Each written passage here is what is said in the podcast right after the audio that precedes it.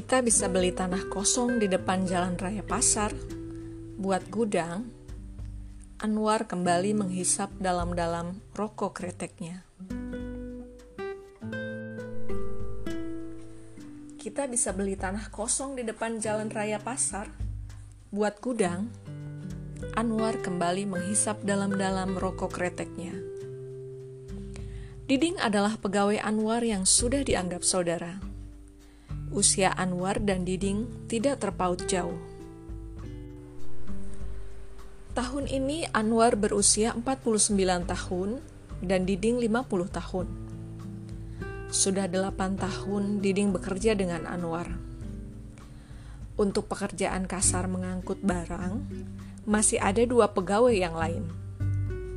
Diding biasanya membantu Anwar untuk bertemu dengan calon-calon pembeli dari kalangan instansi pemerintahan. Anwar yang tidak tamat sekolah dasar merasa kurang percaya diri setiap kali harus menghadapi calon pembeli dari kalangan orang-orang kabupaten. Dan Didinglah yang menyelamatkan Anwar dalam setiap mulusnya transaksi dengan mereka. Diding lebih pandai berdiplomasi. Sebulan lalu, Diding menyarankan pada Anwar untuk membeli tanah sawah kosong untuk gudang. Memang, rumah dan toko Anwar sekarang penuh dengan tumpukan semen dan keramik. Daripada kamu ngontrak gudang, mending kamu minjem ke Bank War, beli tanah itu. Diding bersemangat sambil menunjuk ke arah sawah yang terbentang di depan mata mereka. Bunganya gede, ding. Anwar berkilah sambil menggaruk kepalanya yang tak gatal. Tapi kan ini investasi beli tanah, War. Tiap tahun harga tanah pasti naik.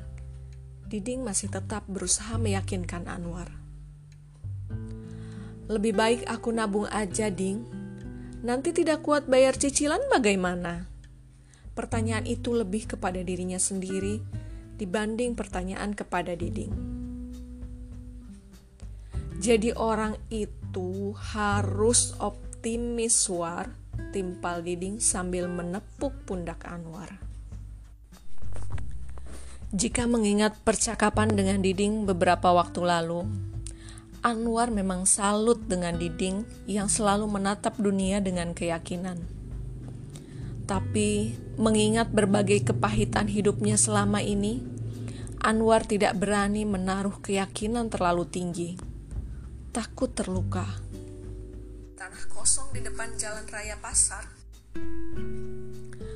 Belasan tahun lalu, anak perempuan pertama Anwar terlahir dengan kondisi tidak dapat mendengar.